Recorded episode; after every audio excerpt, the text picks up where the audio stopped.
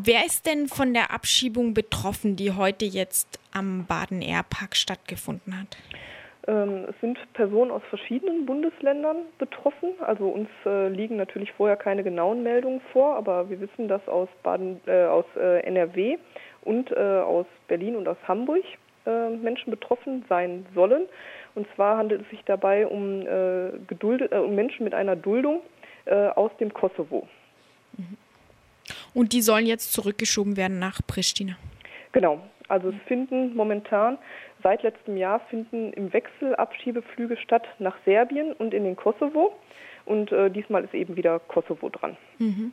Die Abschiebungen in Kosovo finden ja derzeit verstärkt deswegen statt, weil Deutschland mit dem Kosovo ein Rücknahmeabkommen abgeschlossen hat. Wie viele Menschen sind denn seither abgeschoben worden? Äh, die Zahl lässt sich nicht genau sagen. Ähm, es bewegt sich aber ungefähr bei 1000, 1200 Menschen. Mhm. Selbst Bundesländer wie aktuell Baden-Württemberg, die im Moment die Abschiebungen in den Kosovo ausgesetzt haben, sind dazu verpflichtet, in beiden Abschiebungen mitzuwirken. So hat auch die aktuelle Abschiebung in Baden-Württemberg stattgefunden. Wie kommt es zu dieser länderübergreifenden Zusammenarbeit? Auf welcher Grundlage findet die statt? Mhm. Also es ist ja immer so, dass ein äh, Rückübernahmeabkommen von staatlicher Seite geführt wird und äh, auf verwaltungstechnischer Seite ist das Bundesinnenministerium dafür zuständig, das eben wiederum auf die Innenministerium der einzelnen Länder äh, einwirkt. Es gibt äh, verschiedene vertragliche Abkommen zwischen den Bundesländern, wer wem bei äh, Abschiebungen unterstützt und wie das Verfahren läuft. Und äh, weil es sich manchmal in Anführungszeichen nicht lohnt, nur aus einem Bundesland Abschiebungen vorzunehmen, ähm, wird eben besonders beliebt Baden-Baden und Düsseldorf in NRW werden äh, Sammelabschiebungen vorgenommen für Personen aus verschiedenen Bundesländern.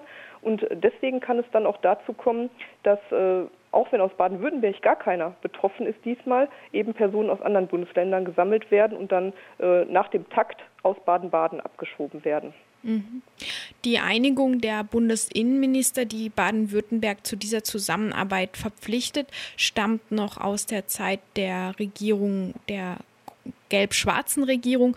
Die neue Regierung oder vor allem die Grünen möchten das jetzt prüfen lassen. Mhm. Gibt es Chancen, diesen Beschluss, diese Einigung der Innenministerkonferenz auf rechtlicher Basis anzugreifen? Ja, prinzipiell gibt es immer Möglichkeiten, das Recht zu ändern. Es ist immer die Frage, äh, welche Mehrheiten sich dafür finden. Ähm, grundsätzlich wäre ein solches Vorgehen schon möglich, äh, indem man äh, beispielsweise dazu übergeht, dass jedes Bundesland nur für seine eigenen Abschiebungen ähm, verantwortlich ist oder diese durchführt. Aber es dürfte im Moment eher unwahrscheinlich sein, dass es zu einer solchen Regelung kommt. Mhm. Wie viel Wirkungsmacht haben denn solche einzelnen Länderbeschlüsse bisher, wie eben der Beschluss zum Beispiel Baden-Württembergs, ähm, die Abschiebungen auszusetzen? Kann das zumindest für die Roma, die jetzt in Baden-Württemberg leben, also in einzelnen Bundesländern leben, eine dauerhafte Perspektive sein? Nein, überhaupt nicht. Also äh, der Beschluss in Baden-Württemberg ist ja sogar nur informeller Natur, also gar kein äh, offizieller Abschiebestopp. Deswegen bietet der erstmal gar keine Sicherheit. Ähm, beispielsweise in NRW wurde letztes Jahr von Dezember bis Ende März ein Wintererlass ähm, erlassen, der einen förmlichen Abschiebestopp ähm, bewirkt hat. Da war klar, Menschen sind in diesen vier Monaten gesichert. Ein einzelnes Bundesland kann jedoch eine solche Regelung nur für den Zeitraum bis zu sechs Monaten ähm, beschließen. Danach muss das im Einvernehmen mit den Bundesinnenministern äh, und dem, den Innenministern der anderen Ländern erfolgen. Mhm ähm, Ansprechpartner für die ganz konkrete Frage, ob eine Person abgeschoben wird oder nicht, äh, sind vielmehr die einzelnen Ausländerbehörden. Mhm. Wo ist denn da anzusetzen, um ihre Entscheidungen zu beeinflussen? Äh, das ist äh, sehr schwierig. Also grundsätzlich äh, richten die sich natürlich auch ähm, äh, an die Erlasse, die in den Ländern vorgegeben sind, ob da ein bisschen strenger durchgegriffen werden soll oder ob alle Möglichkeiten nochmal geprüft werden sollen und so weiter. Dann kommt es auch darauf an, wie der Leiter der Ausländerbehörde seine Behörde führt ob, äh, wie er seine Mitarbeiter dazu anhält. Äh, ansonsten muss man eben versuchen, die äh, rechtlichen Möglichkeiten auszuschöpfen, äh, sehen, ob beispielsweise ein Härtefallantrag in Betracht kommt, ob im Einzelfall besondere Umstände vorliegen, die den Menschen hier schutzwürdig äh, sein Dasein gewährleisten oder ähnliches. Aber ähm, bezogen auf den einzelnen Mitarbeiter ist es sehr schwierig, da was zu erreichen. Mhm. Und welcher Kontrolle unterliegen die Abschiebebehörden formal? Äh, ja, also die ähm, unterliegen der, äh, der jeweiligen Fachaufsicht der oberen Behörden. Also ähm, die oberste Behörde ist dann immer das äh, Landesinnenministerium. Mhm. Ähm, und wir haben äh, in Frankfurt und in Düsseldorf äh, an den Flughäfen eine sogenannte Flughafen, äh, Flughafenbeobachtung. Mhm. Und da wird eben auch geguckt, ob die Abschiebungen naja, menschenwürdig und ordnungsgemäß verlaufen. Mhm. Aber die Flughafenbeobachtung wird in dem Fall von Flüchtlingsorganisationen? Ist, äh, genau, also das ist, wird schon auch ähm, mitfinanziert, zumindest in NRW, durch, äh, durch das Ministerium. Mhm. Aber es äh, ist eine hauptamtliche Person äh, von, der, von einem Wohlfahrtsverband. Und dann gibt es noch einen Forum Flughäfen, wo äh, verschiedene Vertreter von verschiedenen Organisationen äh, drin sind und darüber äh, sich beraten. Ist aber dann auch ein geheimes Gremium, also das tritt nicht an die Öffentlichkeit. Mhm.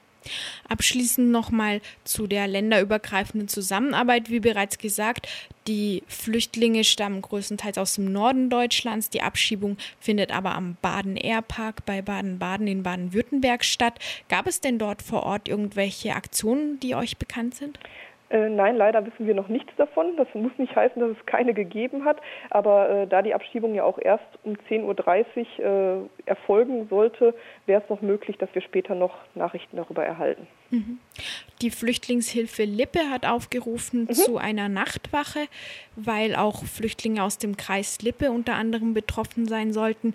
Ähm, ist dazu schon was bekannt, wie das gelaufen ist? Ja, die Aktionen, die laufen, verlaufen sehr erfolgreich. Es sind meistens so ähm, 30 bis 40 Personen. Äh, das dürfte auch diesmal der Fall gewesen sein. Ich weiß es noch nicht, aber das, was vorher bekannt wurde, läuft in diese Richtung, die sich in einer Kirche versammeln, wo sie dann äh, gemeinsam Gespräche führen, wo ein bisschen äh, Musik gespielt wird und so und eben mit den gefährdeten Personen, ähm, sodass die eben bei dem Termin nicht zu erreichen sind, wenn sie von der Abschiebung betroffen wären. Mhm. Also eine Praxis des Kirchenasyls letztendlich, ja. die bisher auch in den letzten Versuchen auch erfolgreich war. Die war bisher erfolgreich, mhm. genau. Mhm. Dann wünsche ich auch dem Flüchtlingsrat Nordrhein-Westfalen weiterhin viel Erfolg und das danke für das Gespräch. Ja, vielen Dank auch.